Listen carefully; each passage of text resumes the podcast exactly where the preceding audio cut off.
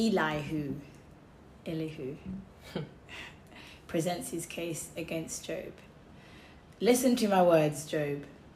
Pay attention to what I have to say. Now that I have begun to speak, let me continue. I speak with all sincerity. I speak the truth.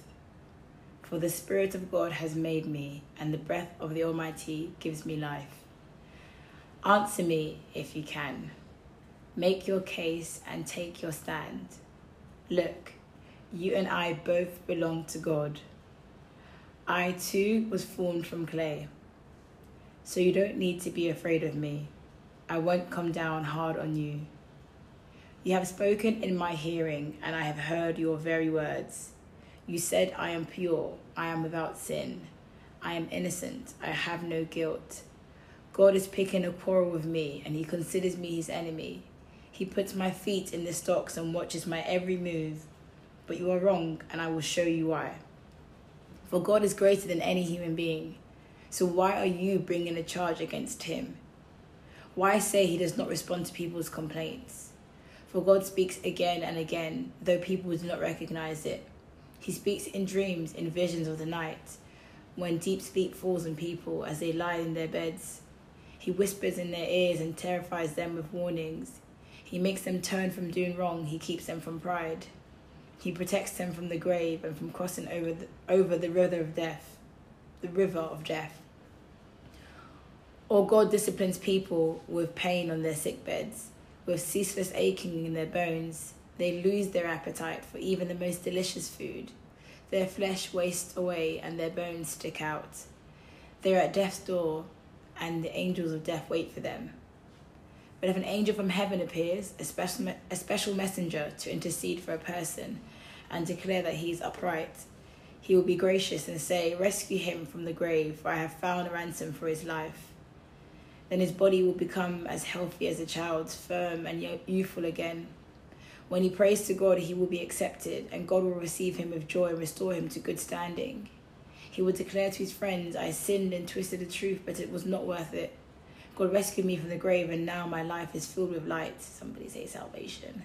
Yes, God, yes, God does these things again and again for people. He rescues them from the grave so they may enjoy the light of life. Mark this well, Job. Listen to me, for I have more to say. But if you have anything to say, go ahead. Speak, for I am anxious to see you justified. But if not, then listen to me. Keep silent, and I will teach you wisdom very interesting. It's interesting because what he's saying is not wrong. No. But it just goes to show His thing is very generic though. It's not like if I were to read this chapter, like if it wasn't in Job or something, it's very it's absolutely true. Yeah. It I just it doesn't apply to Job. Yeah.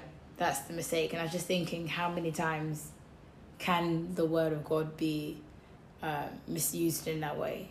And that what the word is the truth. So yeah. you're speaking the truth, but when it's not applied in the right context, um, I think it's actually quite what's what's quite interesting with with this with him is there's a sense of conviction that seems more than an opinion like the others. Yeah. Like I wonder how many people literally they they proper they genuinely believe that they are speaking the word of God. Yeah, he um he justified himself before he spoke by saying, "The Spirit of God is in me as well. Um, the breath of the Almighty gives me life.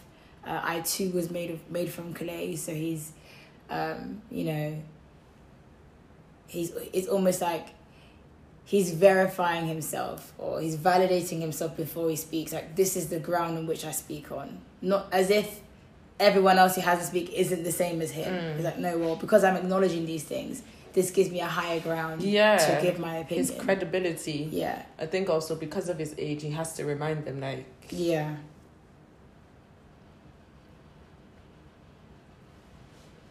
And then he says at the very end, Speak, for I am anxious to see you justified. Because he's. For me, this still sounds like an introduction. For me, he still has not actually properly spoken. Mm. It still feels like he's still introducing his speech. Uh, uh, he's not as accusational as his friends or there's the other no, guys. They went in. Yeah, and the fact that he says, "I am anxious to see justified," shows the intent of his heart that he does want to see um, Job well. He does wish the best for him, and he sincerely does. I, I think he does sincerely. Um, but he's been very objective. That's what it seems like. In in how you're saying, it's quite general. He's just been objective. This is God's word. One plus one is two. If you're going through these circumstances, it means X, Y, and Z. So he's still really saying the same thing as what everyone else has said, but his approach is somewhat different. Um, and it does speak to his character, I guess. Um, it does because in the in the chapter just before it says that he was angry, and in his anger, this is how he's speaking. I like his anger. Yeah.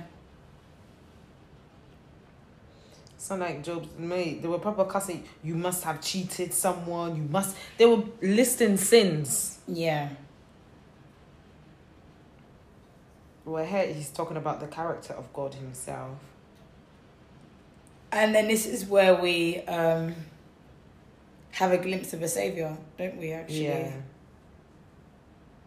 Where he says, "Well, if an angel from heaven comes, um, a special messenger to intercede for a person," so it just kind of brings in one of the underlying themes of Job.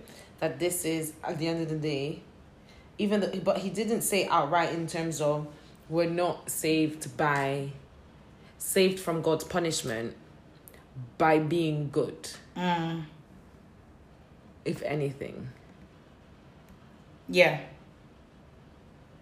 That's why it's a foreign concept for them to, to believe in Jesus, I feel, for Jews. Because they just, it's this no, I have to do good to be good, to be saved to find favor with the Lord. Chapter 34 next.